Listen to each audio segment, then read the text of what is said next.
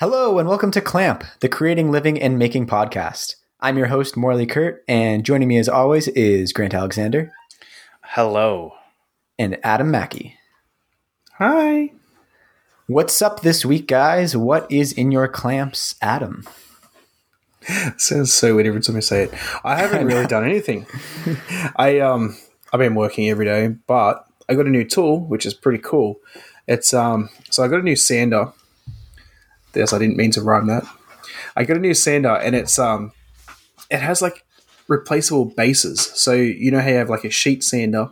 It's got a base that like that, like, that you can put that base on, and it has these like prongs that stick up in the bottom of the um the actual sander like motor part, and that like locks it in place so it can't spin. And then there's like the mouse attachment, like the triangle thing, and then you've got like the round orbital, which you put that on, which doesn't have the prongs, and it spins. Ah, And I wondered it's about that. really um yeah it's really cool. It's um and it was only 50 bucks from Aldi. I mean it's probably not the best quality but like i literally used it for five seconds with 180 grit sandpaper and it was better than using my ryobi for like a couple of minutes with 120 grit easy My, my sander is from Aldi. I didn't. It was a gift from my sister, and I didn't know where it was from forever. And I finally like found out it's like an in-store brand. is it ferrex Uh, it's, I think it's Parkside. I'm happy with it. It seems pe- to be pretty bulletproof. yeah well because like this one it looks more like what you would expect a like a Festool or something like that to look in person not like the like not just like a big sort of cylinder thing it's like a full-on it's it, like i don't know. I put pictures on instagram people saw it. It's a little more swoopy. yeah. So pretty stoked about that. Nice. and then um i guess the only other thing i've been working on is i've been trying to decide whether still trying to decide whether i'm going to paint my workbench or not. I'm now thinking of going the other way and doing like inverted colors to what my current like benches are so like have pine as like the main color of the drawers and everything and then where i was going to have white like borders and stuff have like a dark green like dark hmm. stain on pine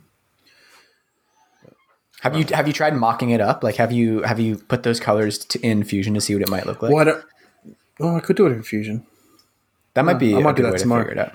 I've got some time at work tomorrow. I might do that. See how it Nice. looks. Hmm. Well, Grant, what have you been up to this week?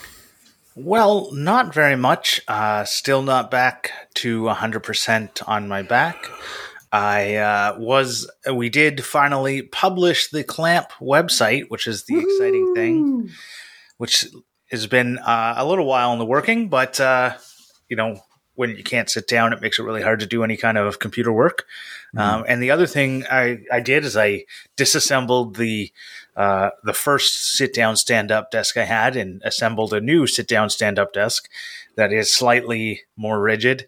I'm still not 100% happy with how rigid stuff is, but I think part of that's because my monitor is uh, just a very like susceptible to being moved. So if it wasn't for the, my monitor moving, I like my laptop doesn't move now. Like I can make it move, but uh, the monitor just like shakes like crazy. So it makes it really hard to type because as you're trying to look at it, it just keeps moving, and it's just very frustrating. So, Sounds think I need to get a, a monitor stand that clamps to the desk. well, that's like it's like you guys can't just let me finish sentences sometimes. uh, so what I I want to do is, is clamping to the desk sounds good, but then it still uh, you know has the potential for uh, it being like moving with the desk. So what I was thinking is I should just get one that clamps to the wall and then slides up and down. So hmm. it's kind of like on a ball bearing system on the wall, and then you can like lock it so that it's not attached to the desk. Surely you could just get a TV mount that does that. And Sorry, the problem is the up and the problem is the up and down, right? Hmm. So you need something that that can easily go up and down with the desk. So if you wanted to go up and down with a desk, but you don't want it rigidly linked, you could use a pulley and have it on the wall with the ball bearing. Yeah. There you go. That could work. I like it. Except for Also, I- I mean, I if don't you want to, what was that? go ahead. If you want it, if the problem is that it's just shaking, I mean, a more just rigid mount would probably do it as well. Like if you had some sort of like triangle rather than an arm. Yep. Yeah. Have you looked into if you can like retrofit the sit stand desk to make it more rigid, like add a crossbeam or something? So the way that, like, basically because of the way it works, I don't think you can, because the like anywhere you would attach would move. So any kind of bracing that you would put in there would have to move up and down, and that just doesn't sound like it's going to work. Because the legs like telescope out, Mm-hmm. and the rigid part of the leg is at the bottom, and the telescope comes out from there. Right. I mean, you could. I, I, I'm pretty sure I know what the frame looks like. Couldn't you add something between the the two feet, like on the ground? Or- That's that's not where it's shaky. Okay, I definitely could. I just don't like. That's not the shaky part. gotcha. It's more like like front to back, and it just any any kind of like extra bracing just seems like it wouldn't assist. I could make the desk smaller, and then it wouldn't be as much of a problem. But then I kind of lose the, what I'm going for. It just yeah. Basically, I, I need to. Once uh, like three laptops and twenty monitors. I just I want a deeper desk so that I can easily like when I make a phone call and I'm writing on like a pad of paper, I just want to push my keyboard out of the way. Yeah. Um, and easily be able to do it. Um, so that's why I wanted to go with like a 30 inch deep desk. And it also just fits perfectly in the spot that I want to put it in. I just have a thing that's I just have a vision in my mind and I will make it work. It just might take time. Cool.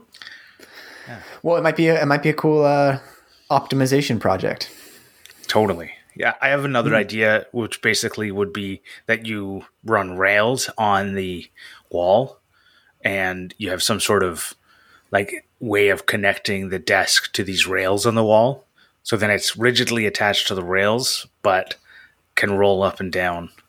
Yeah. I don't I don't know exactly how, but something with springs or something. I don't know. Yeah, I'm sure we could spend a whole episode kind of like talking this through.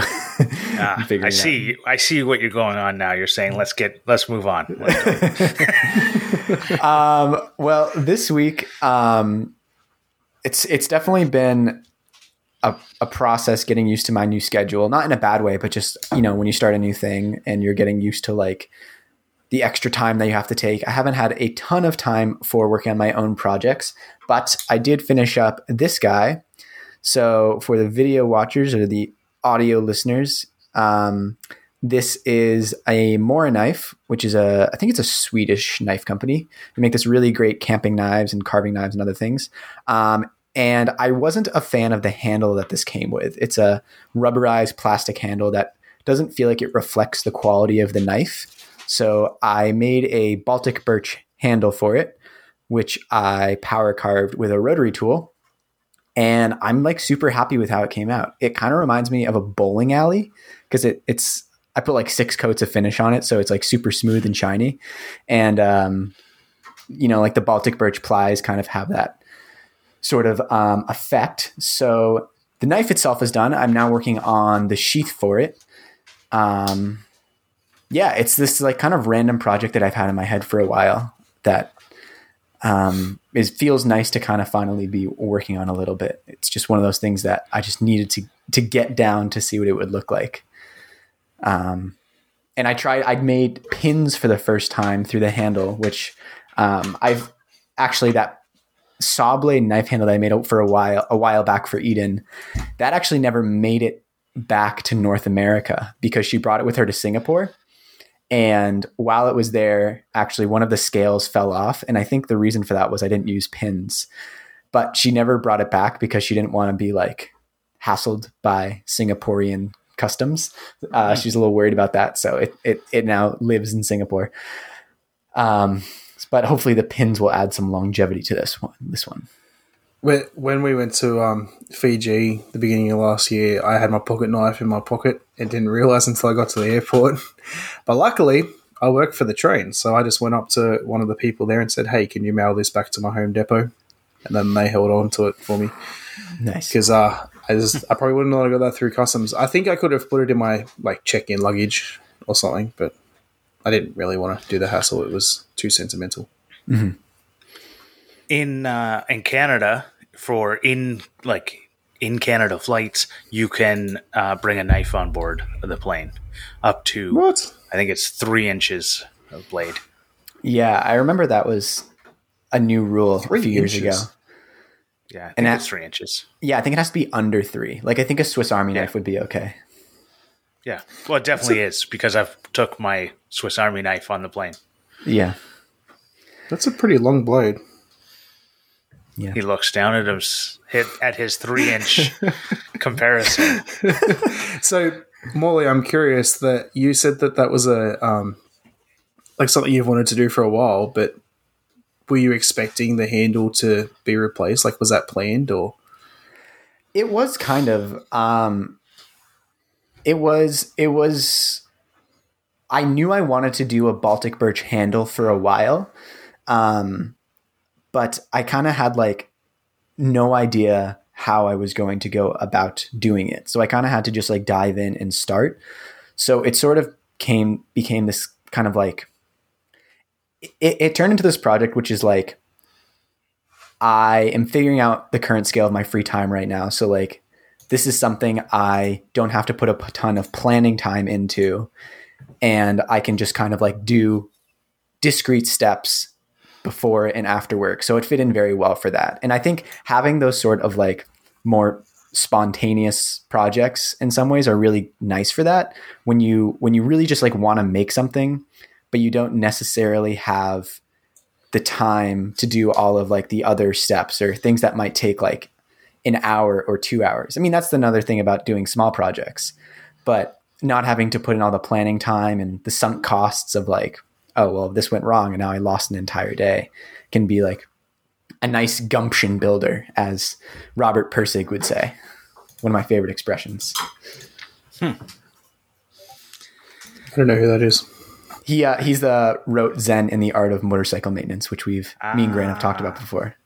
I the name sounded really familiar, but I couldn't recall where it came from, and, and it just didn't seem to to pop. Because when I think of gumption, I think of uh, Nick Offerman and his, Yeah, his book yeah. called Gumption. Same same idea with Nick Offerman. Yeah. When you say gumption, I think of a cleaning product that we have here. That's a good name for a cleaning product. It's sort of like um, sugar soap, but more of a powder, not more of a, I don't know, paste. Well, Anyway. I always think it's. I'm always more excited to do a spontaneous project. Like when something pops into my head and I can get it done, like I'm like really super excited for it. When I spend time planning something hmm. out, I end up using all of my like exciting powers in the plan. And then things kind of fizzle out. Yeah. I, I can't remember who said this, and maybe you guys can help me remember because I'm sure it was someone we all follow on social media. But they posted something about how, like, when you get an idea that you're excited about, this person is very mindful about recording it immediately. And I don't know if it was in the context of sketching or if it was actually in making, but they're like, you gotta you gotta get it down when you're still excited about it because that excitement fades really quickly. I Um, do remember someone saying that.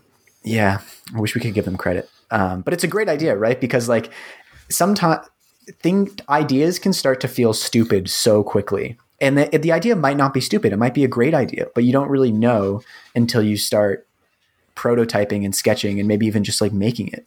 Like that was the thing with this knife. Like I thought it would be a cool effect, the Baltic birch, but I had no idea like what it would actually look like. I was just like, ooh, stripes carved. It's gonna make some nice swoopiness.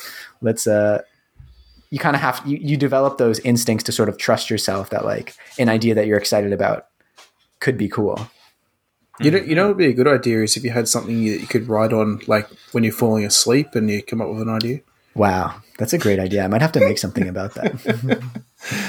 Um, that's funny. I'm actually like the opposite. When I think up of a like a project that I want to do, like when it pops into my head, the first thing I want to do is get into like Fusion and design it. Um, But I think that's just because like Fusion is like my getaway that I can do when I'm not in the shop. So it's like my way of building straight away, if that makes sense. C- it- And I think if I had more time where I wasn't able to go in the shop, but I had access to a computer, that would totally make sense. Yeah, for sure.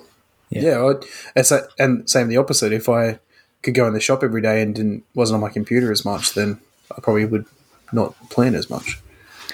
I think ideally, like my favorite way of working is to do those spontaneous, like let's do the project right when I get the idea.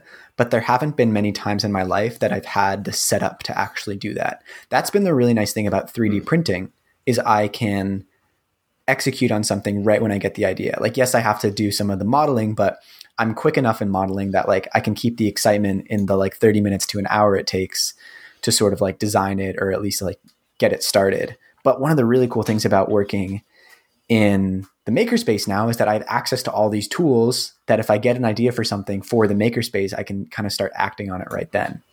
But now it, it's funny, like yesterday I got an idea for like a, a larger scale project to improve the space, which is like something they want me to work on.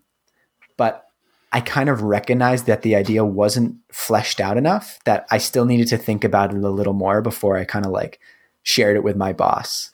And that's something in terms of like working for other people and making projects like that's a lesson I've learned in those things is like sometimes you you don't want to share it right away because you might not have the answers to the questions that they're they're bound to ask about it.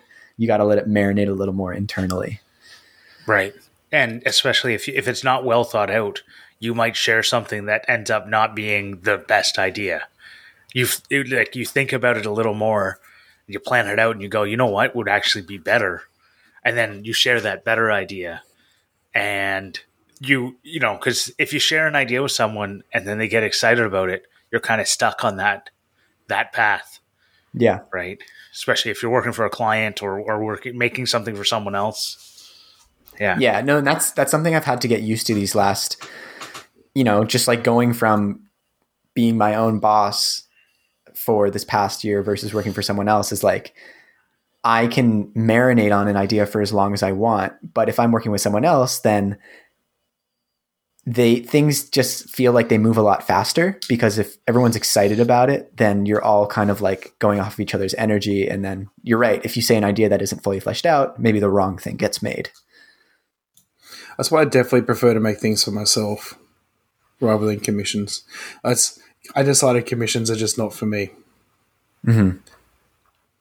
I just the stress of it all. If not, like if something's not perfect, and like even making stuff for my wife stresses me out because if something's not completely perfect, she'll pick me up on it. My wife is much nicer. she just likes it if I finish a project. She's happy no matter how it looks or how it functions as long as it's done. Well, I've told my wife that many times that she wants it done within an hour or something. It's not going to be perfect. I, I mean, this is a this is a good comparison with planned projects because I think a lot of commissions do tend to have like a longer planning stage, and it's similar even to like projects that take longer to plan for yourself. And those I find do sometimes have like a more satisfying payoff because you've put so much into them that you know there's more of like you're you're taking more of a risk. Like you've you've put all this time and effort into it. than if it turns out great, it sometimes feels nicer than if a spontaneous project does. It's a different feeling, but that is like one of with commissions and longer term projects when you can kind of like make that vision come true. It's very like it's it's more satisfying in a grand scale sometimes. But I agree, Adam. Like I've I've made a conscious effort to step away from commissions this year. There's like a, a, a larger one that I am working on, but even that one is like there is a certain amount of stress that comes with it. And I have to be constantly like talking myself down from the ledge, being like, it's okay. It's not a rush. It will be good. You just have to kind of like trust the process. And it's just a very different uh, pace of work from making something spontaneously for yourself or for a video. Yeah, for sure. I um so like I did the draws last year for that Land Cruiser and beat myself up about it the whole time because I just wasn't happy with how they were turning out. I said to the guy when he came, like, you know, there's a few things I'm not happy with, and then I just deleted all the footage. I refused to make a video and put it out because I'm just not happy with it. Oh, that's But too bad because I thought I- it was really I- Should have done it. Yeah, and I bet on camera people would think it was perfect and fine. But To me, You I could have wasn't used- happy with it. you could have easily just explained what you weren't happy with and how you would have done it better next time. Yeah, but then like by the end of it, I wasn't happy, so I didn't get finishing shots and installation shots, and I just wasn't filming as much, and I didn't get the shots I need to actually make a video out of it. I yeah, yeah. that is more. That is something that I I definitely have battled with in the past, where I start filming because I'm excited about something, and then halfway through, I start worrying about like how it's going to turn out.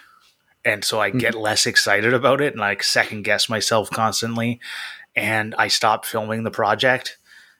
And then in the end, either it turns out really great and I'm like super devastated that I don't have any of the like like I have only have half a project film, or it turns out crappy and I go, ah, it's okay. I- I'll live with that. Yeah, well, so I I have a problem of not completing projects.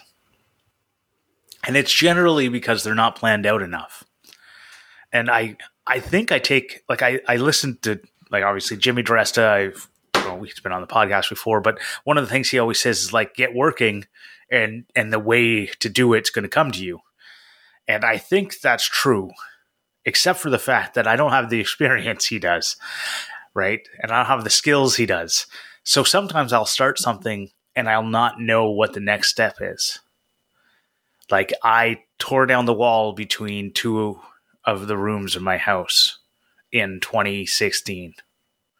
It's still not complete. Well, the rooms are now one, but I'm still working on like finishing that entire project of turning two rooms into one master bedroom. Uh, most of it's done, but it's just like there's little things left over, um, and it's always like one more thing that I go. I was really excited when I did it, like super excited. Go get into it. But if I'd planned it out a little better, I'd probably be done by now. I think it's it's difficult when you know like a project that you don't know a lot about is also feels large scale because it's really easy then to get like paralyzed by indecision. I think the Jimmy DeResta's advice of just like get started and one step at a time, have each thing inform the next works really well when it is like a personal project that isn't for someone else and that doesn't have high stakes. Um, I mean, I think it could work if you're doing a room renovation. It's just that I think a lot of people don't have, most people don't have the confidence to just kind of like follow each step with the next. And I think Grant, probably with you, and correct me if I'm wrong, but having smaller periods of time to work in also makes it difficult to finish that if it's not all planned out because you have to spend this time kind of just like staring at it and figuring out the next step and you can't sort of just like do a bunch of mindless work because you didn't have all the pre-planning time of knowing what that mindless work is And I, I actually think that's a big part of why I'm not as productive as I need to be, is because I spend too much time figuring out what I need to do next. And if you're if you've planned it out, you know what the next step is, and you just go and do it. Right? Or if you've done something like if you're building drawers and you've built a million drawers before, you just know, okay, the next step is I do this and then I do that and then you know, or boxes or whatever, you know, or like making a leather knife sheath or, or a belt.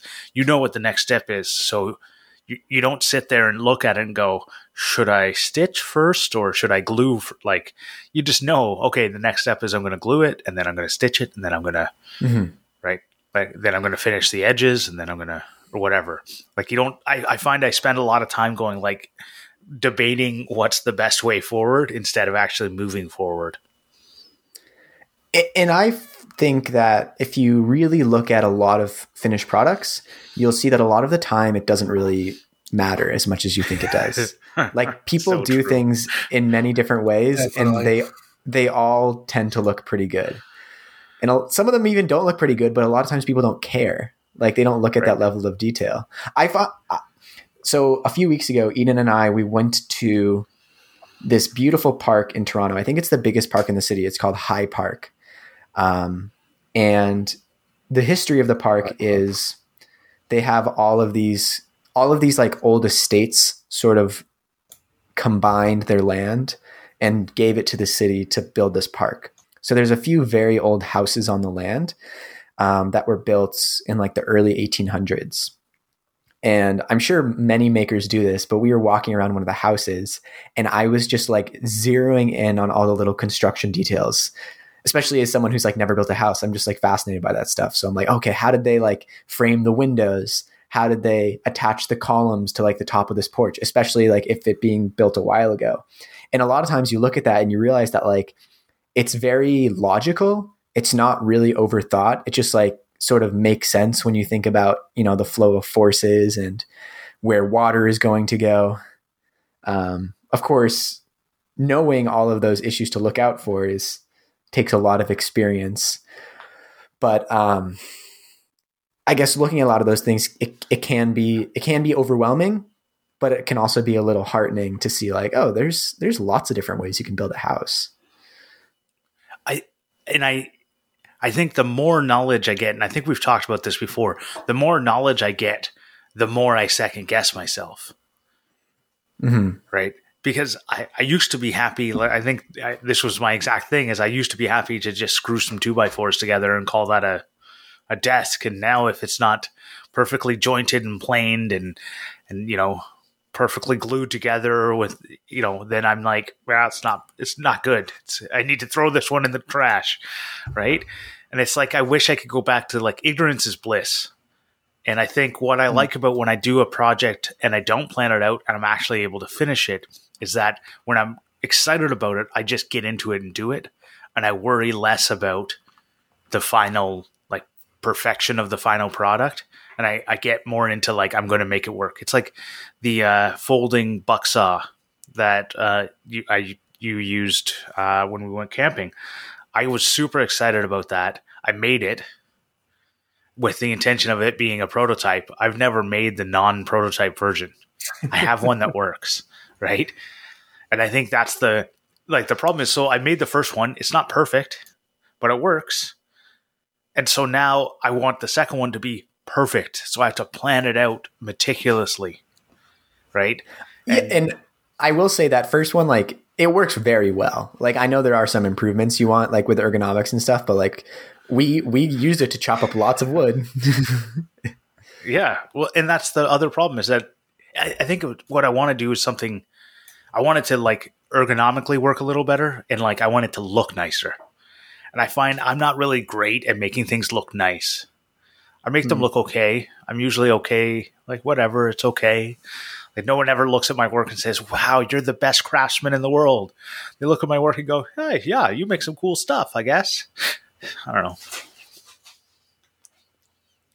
Yeah. But that's I I'm planning out the like the buck saw. I've got a plan to make a really cool, and I'm hoping to do a collab with someone on it. Um, and we'll see. But uh, yeah, go ahead. Yeah, I think I think like being able to be effective at spontaneous projects, a lot of that does come down to experience. Um, and I really relate what you said with like if you dive too deeply into a craft, it can be paralyzing because then you're kind of chasing this perfection. And it's one of the things that I really like about being more of a generalist is that you get to like keep up that feeling of excitement all the time because you're not you don't spend long enough on any one craft to try to become like perfect at it. You're always like, you know, excited about these new and different things, which has its pros and its cons. But if you're not a fine furniture maker or, you know, like a professional blacksmith or a millwright, then it's mostly pros, in my opinion. it just depends what your goals are. Um, but you know, like no, I, I, think it's also possible to have a more kind of like spontaneous on the fly approach and come out with good products. It just it just takes a lot of time and knowing when to focus your energies and when you can kind of cut corners. Um, and when you'd be like, oh no, this is something where I have to make like a specific choice for. It's it's building up your repertoire of of skills and experiences. Oh, Grant is frozen. Yeah, this is so weird. The angles all just keep. I don't know if it's happening for you guys, but the angles keep switching for me. Yeah. But Oh, Grant's Grant's, oh, we're falling apart. Everyone froze on me. Sorry about that. I, Uh, no, I- yeah, was you- that me or was that you guys? That was you. You disappeared for a sec. yeah. Okay. I, I immediately ran a speed test and everything looked fine, but Huh. Hmm. but I believe it was me. Okay, sorry. If it happens again, just keep talking. I'll get back into the conversation eventually. Okay. um, yeah. Well, I didn't have anything else to say on that, so I was just kind of waiting for one of you to pick up. Well, Yeah, I, I, got, I got distracted with Grant disappearing. I forgot what you said.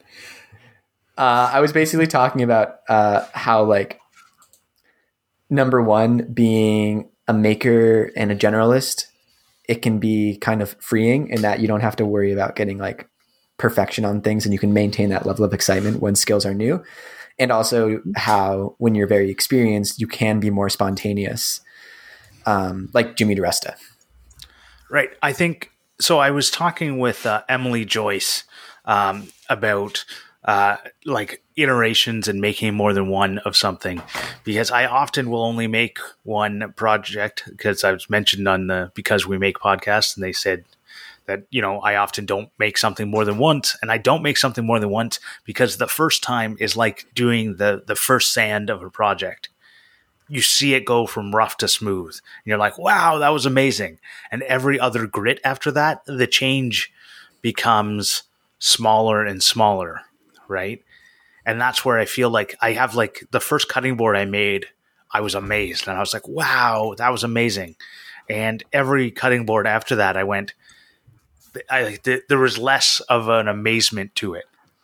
Um, so that's why I just went, you know what? I don't want to make multiples of stuff because I feel like I don't get as much joy out of the iterations.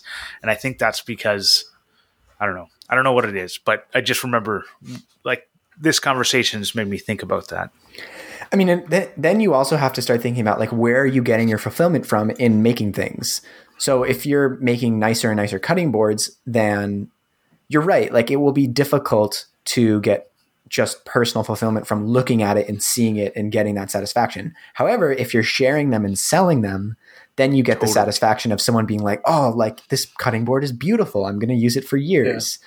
Um, and and that's why I think you know, among other reasons, that craftsmen tend to sell their work, not just outfit their homes in beautiful furniture. Totally. And I could see like it, it's exactly what you're talking about. It's where you get your fulfillment from. And for me, it's putting the thing in my mind into reality. It's when I make ideas reality. Uh, that's the thing to me that really kind of gets me going. And I totally know other people, it's not like that can be one of the things that gets them going, but I don't know. So I guess that's why I think I, I much prefer doing spontaneous projects is because the time between having an idea and getting something in reality is usually quicker because I'm not spending any time planning. Yeah. I, I think it gets a little complicated when you start you have to think about like the physical thing. Like I I agree in that like making ideas reality is probably one of the biggest fulfillments for me. And I've thought about this in terms of like you know when I I love gluing wood together. It's so satisfying to like take two pieces and attach them together. And that feeling is like twice as nice as seeing the finished piece of those two things together. Like I enjoy the experience of it a lot more. So I almost feel like I need to make more things for other people to like have the right type of fulfillment because I don't really care as much about of having the thing myself. I more enjoy the process of doing it. I mean, part of it too is that like I only have so much space, so it's like, am I just how, how much do I want to fill up my apartment with with with material things? I was thinking about this on the way to work actually a couple of days ago, which is like, what is the you know like the longer term game of making things and making videos? Like, I mean, unless I move to a larger space at some point, like I'm not going to want to keep like adding things to like my space. And I, one of the great things about this new job is that I will be able to do that a lot. You know, like be able to have those experience and get the fulfillment of adding it to someone else's space. Um, but I, I kind of also foresee doing like other sorts of projects that might be a little less material or more just video focused. I don't know. I think it's something I'm going to have to consider going forward. I think that you also need to consider whether you, it's a commission or you're building something to sell. Like, if I was to make a table and sell it, I would be a lot less stressed and, and happy about it than if I had a commission to build a table, because then I'm building to someone's expectation and not selling.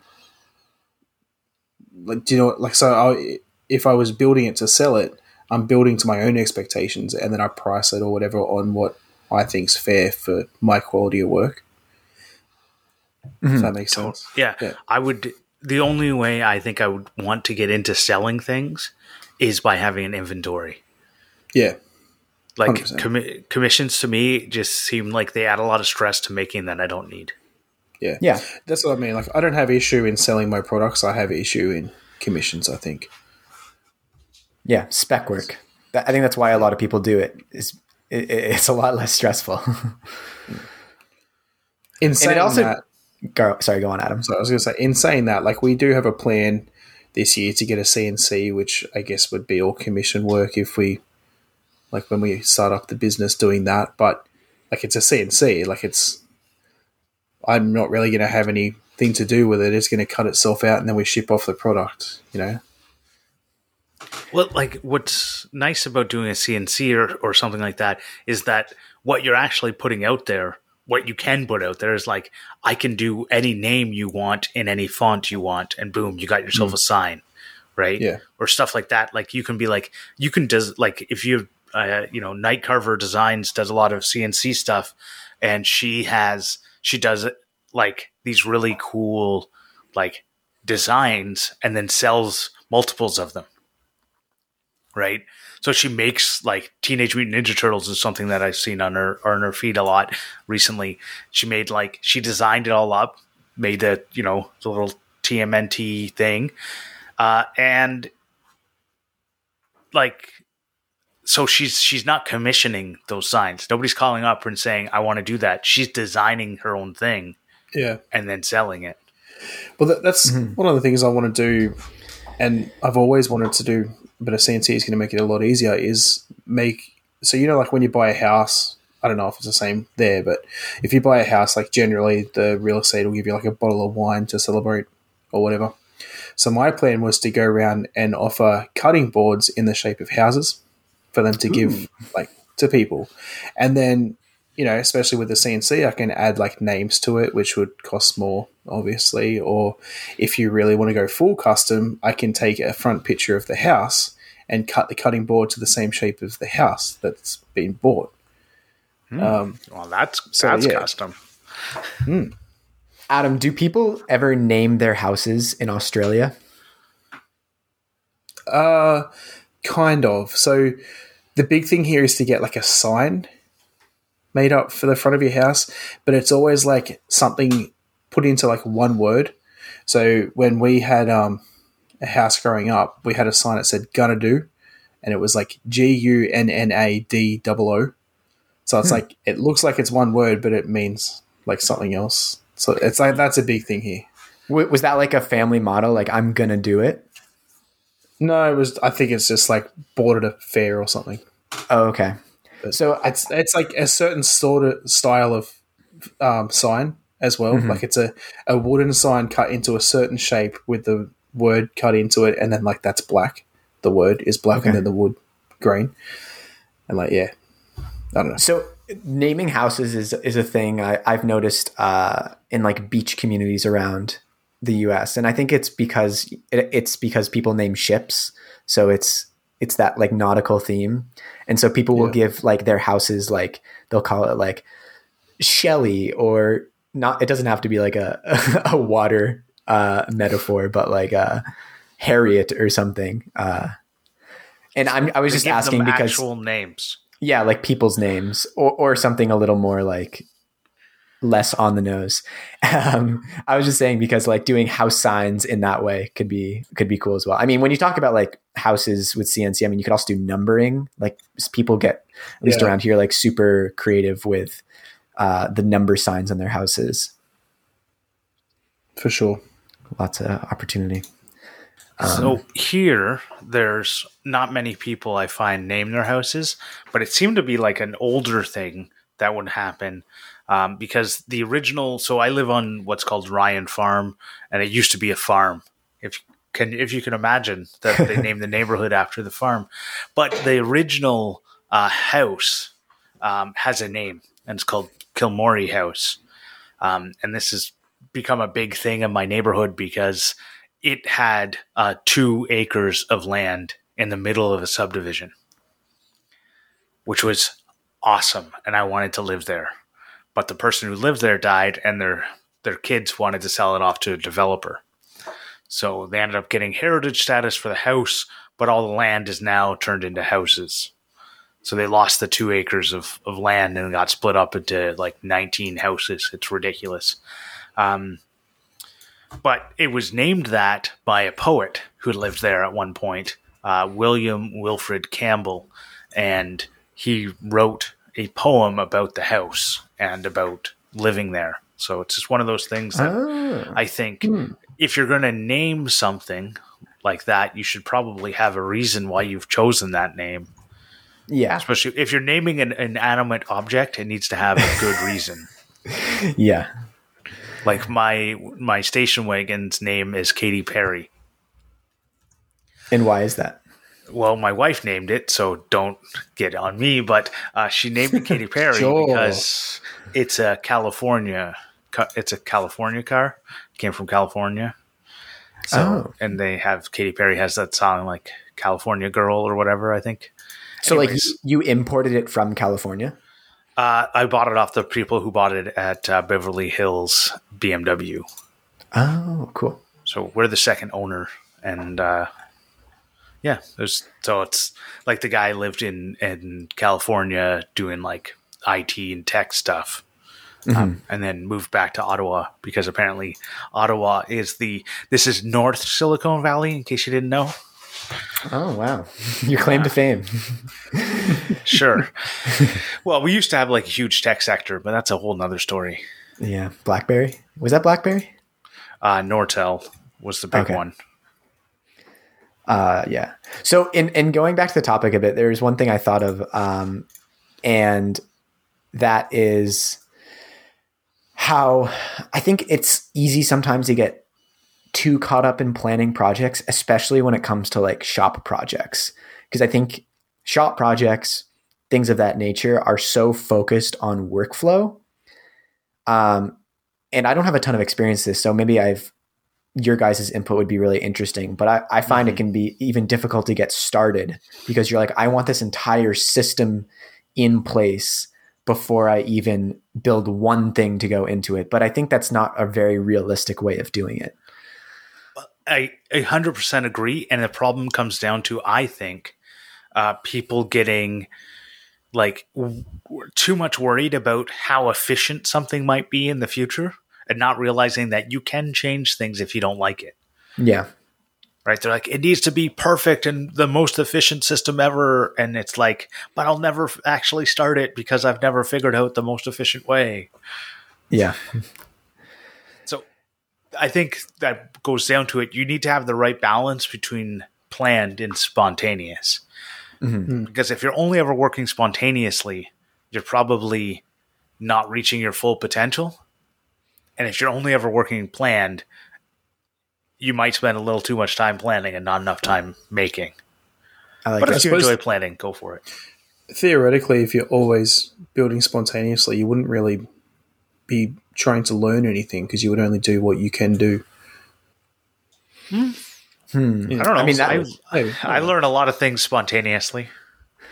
I think that's a rabbit hole altogether. And I think just one kind of downside to only doing it spontaneously is that you're not spending time kind of like reflecting and maybe intentionally planning to use those skills elsewhere. I think you would be you would you would gain a lot of lived experiences that you could probably be applying, but um, I don't know. It's like even when you're working spontaneously, you are planning to a certain extent just by the Yeah, nature of like doing something and taking a second to measure things out or, or sketch them. Would you, would you consider like having an idea to make something, but then going into it without a plan being spontaneous? Like, so for instance, I when I made my cutting board like a year ago, whatever, two years ago, I knew I wanted to make a cutting board, but I didn't know exactly how I was going to make it. I just glued stuff together, cut it up, glued it back together, like, and then saw what the result was. Like, would that be spontaneous or no? Yeah, Just I would say so. unplanned. I think it all depends on how long between when you had the idea and you actioned that idea. So if you, a spontaneous project can be like I'm on vacation and I have an idea for this really cool project. Well, I'm obviously not in my shop, hmm. right? So I can't do it. But as soon as I get back, it's the first project I do. I would still call that spontaneous, right? Now, if I was on vacation and I had my sketchbook and I sketched and planned it all out, then I'd say like, I think it all depends on how much work you do between having the idea and actually doing the project. Right. Work you do, yeah. You said time. You get me confused because like that was probably like six months before I like I was like, oh yeah, I want to build a cutting board, and then six months later I actually did it, but I didn't actually plan anything in, in that time. Well, on that, I would like to thank our patrons. Um, we greatly appreciate everyone who supports us on Patreon. Um, everyone over there gets access to the after show. We talked a lot about uh, our favorite movies last week, which was a good time. And uh, I was told I need to see all the original Mad Maxes. Um, Yes, we also do a pre-show every episode. Um, Grant and I discussed coffee a bit this morning, um, and additionally, every one of our patrons gets a custom or a yeah custom bespoke embossed leather keychain. Uh, one of a kind. And if you want to learn more about that, you can go to patreon.com slash clamp. I think custom is the wrong word. I would more say uh, one of a kind. I will leave it at that. Um, yes, if you want to learn more, you can go there. And thank you, everyone who supports us. Adam, did you want to say something before we do that? Oh, I was just going to say, how come you guys were talking about coffee? Oh, because we're recording in the morning. Yeah, because people that aren't on Patreon don't know. But if we seem really tired, it's uh, currently midnight, or it's twelve thirty in the morning for me, and it's eight a.m. for them for these guys. And Grant doesn't get up before midday, so I normally at least don't talk to people this early. That's for sure. yes, Well, we're, we're, glad actually all you. on the same day too. Yeah, it's Well- crazy. Not a, or not anymore.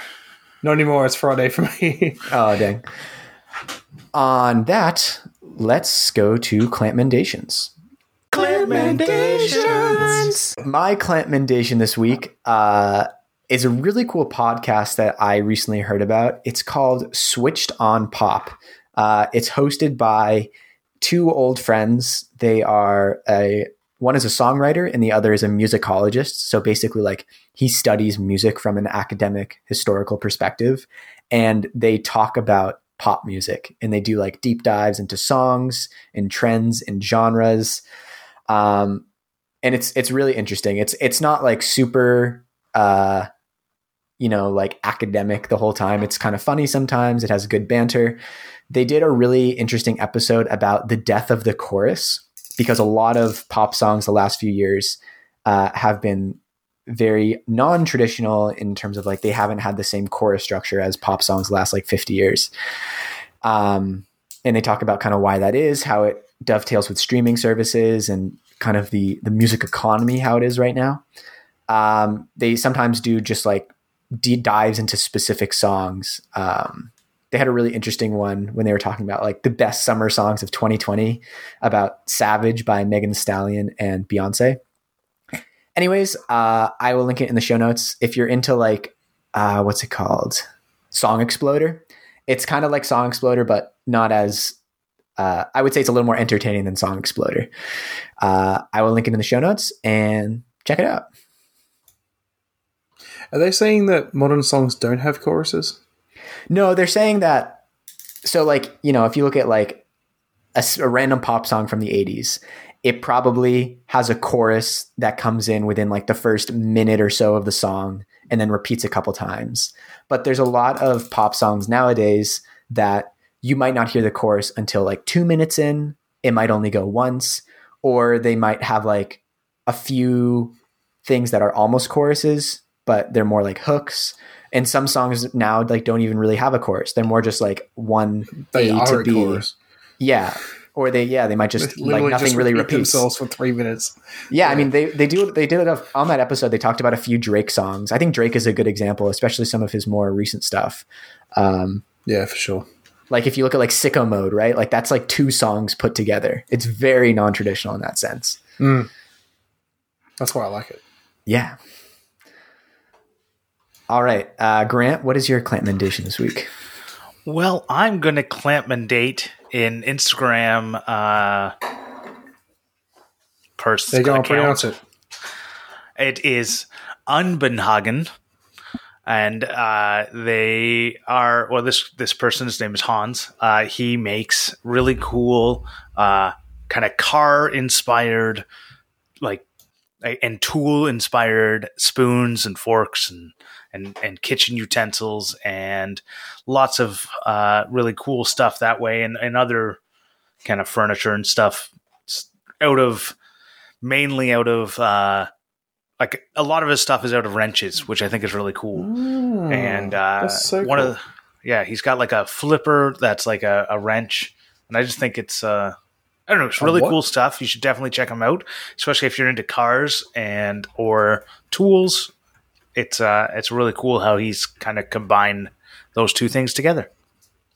And What's if you want to know, like a flipper, like if you had like pancakes and you wanted to flip them, a spatula. no, a spatula is something you use to scrape. Not here. It's not. I yeah, it might be a flip? spatula. Yeah, an egg flipper. Yeah, I just call them flippers. You can call them whatever you want. There's no er. What? There's always an er. I'm not. No. I'm not Australian. I can say my ers. No. we like pronouncing all of our letters. Yeah. But anyways, you should go check it out. Uh, he's really good. You, we, you, if you couldn't figure out how to spell that, you can check out the link in the show notes. Well, my recommendation this week is something something I found. I don't know how I stumbled across it, but it's really cool. There's a, a band that I grew up listening to called Killswitch Engage, which is like still one of my favorite bands. And this guy has gone and made remakes of all their songs and some other bands actually of like light classic piano of the like, and this is a heavy metal band, and he's called it Chill Swi- Chill Switch Engage. It's really good music, like really good like study music and everything as well, like chill music to have in the background. Um, it'd be like if I could get away with it for real, it is like perfect background music for a video. And um, Cool. That sounds. whenever I do editing these days, I put it on in the background. Really Sweet. cool. All right. Well, we do have a new review this week. Um, I did not have a chance to fully research the accent, but I will do my best. I was uh, I was being a bit of a procrastinator and watching a video while you guys were saying your clamp mendations, but it was so chaotic that I don't really know if I got anything from it. Was it- so was it Trent, Trench from Punchbowl? I don't know. It was it was from a show called Housos. Is that ringing any bells? how, Housos. Okay, what is that? Have you ever heard of Have you ever heard of a show called Fat Pizza? no. Oh wow, you guys are missing out. Uh, so Housos is I can't remember the actor's name, but the guys from Fat Pizza made a show called Housos, and it's l- like how so Housos are people that live in like housing commission. Okay. Um, but this show goes into like the bad people of housing commission, like the people that live on drugs and all that sort of stuff. And it's like literally like in a rundown suburb where crime's really high, and like they do whatever they they, they pretty much run the town. So it's like Trailer Park Boys. It sounds yeah, it sounds like a darker version of Trailer Park Mm. Boys. No, not really. Okay. Well, uh, without further ado, here is the uh, the review from Mark Daner. Oh god, I don't know if I'm gonna be able to do this. It's a little early in the morning too. I'm excited. All right, uh, it's five star review. Thank you very much, Mark. Uh, and he says, uh, "Fair dinkin' awesome. Good G'day, punters. I tell you, I love this show. Three top blokes talking making, living, and sharing. Now, Morley, remember when you research my accent, be sure to Google Aussie Bogan. Also, don't Google Michael Caine. He's a pommy and fair dink. We sound nothing like him. I, I just realized I sounded way too Michael Caine there. Um, Yeah, you don't sound Aussie. uh, even the southern Aussies like old Jimbo at Fix It Fingers. Here's another beaut tip. In Australia, we don't throw shrimps on the barbie. They're called prawns, mate. All right, yeah, nah, oi. Scratch you later. Keep up the bonza work. My cobbers, we love you. Yes, I am that right up. So many words in there that I've never heard before. Yeah, there there were a lot of words in there that aren't real words. So, so Adam, I think uh, I think for the listeners, you should do a rapid fire definition of all the uh, Australian slangs in there. All right, let me let me go through and see what's an Australian slang. Well, you can start with the title. Fair dinkum, Yeah, what is fair dinkum? uh, like good. Okay. Yeah, sort of. Good, awesome. It says good, awesome. Is that what it says? I don't know. I don't know. It's just a word we say. Okay, okay, let's let's, let's do rapid fire. Punters. Punters like people. Okay. Yeah. G'day is good day. what about blokes? Joking, right? I think I think we all know blokes. Um, Oh, I didn't know. I, it's Uh, funny. I never would have thought Michael Caine would have like anything close to an Australian accent. I've always thought of him So- as like way more British. Yeah, Michael Caine's the dude from 007, right? The old guy. Yeah, yeah. He well, he also plays Wilfred in uh in the new Batman's Dark Knight. So Bogan is the Australian version of redneck. Uh, Pommy is what we call people from the UK. Uh, dink we went over, sound nothing like him. Even the southern Aussie like Jimbo. So we've talked about this before. Usually, like someone's name's so James, we call him Jimbo. Uh, I don't really have a nickname. It'd be on like ads. Um, but you normally just add an, an ad, yeah, Damo for for Damon or Damien.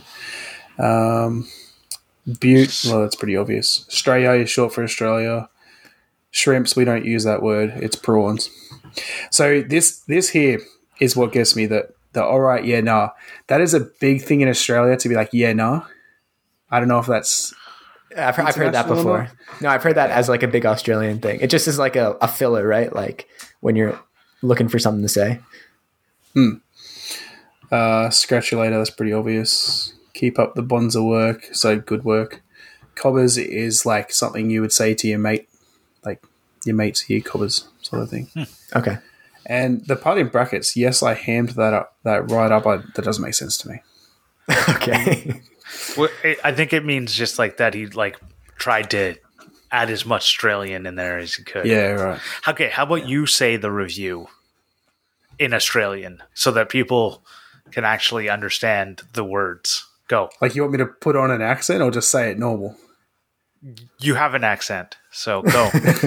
No, or, or slightly more bogan, how uh, how Mike wants it to come across. yeah, go. G'day, g'day, punters. I tell you, I love this show. Three top blokes talking, making, living, and sharing. Now, Morley, remember you research. Remember when you research my accent, be sure to Google Aussie Bogan. Also, also don't Google Michael Caine. He's a pommy and fair dink. He sound nothing like him. Even the southerner Aussies like Jimbo at Fix It Fingers. Here's another beaut tip. In Australia, we don't throw shrimps on the barbie. They're called prawns, mate. All right, yeah, nah.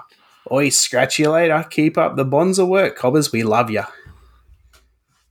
Nice. All right. That's good to know. I like That's it. good. A- yeah. All right. Um, with I wish that, I was more bogan. like, I really do because I feel like having a full bogan Australian as a YouTuber would be like so good because people would like be like, "Oh my god, this dude's like intense." What is he camping? Uh, good pun. All right. Um, with that, thank you everyone for listening. Um, thank you TF Turning for the beautiful theme music. And if you want to watch the show, you can see it on YouTube. The channel's name is Clamp. And if you want to see all of Grant's beautiful cover arts, you can see that on Instagram at Clampcast. And we are also on Twitter at the Clampcast. Um, and apparently, I'm also supposed to say you can never have too many clamps. So don't forget to share the show with a friend if you do, in fact, enjoy it. All right. Bye. Bye. Bye.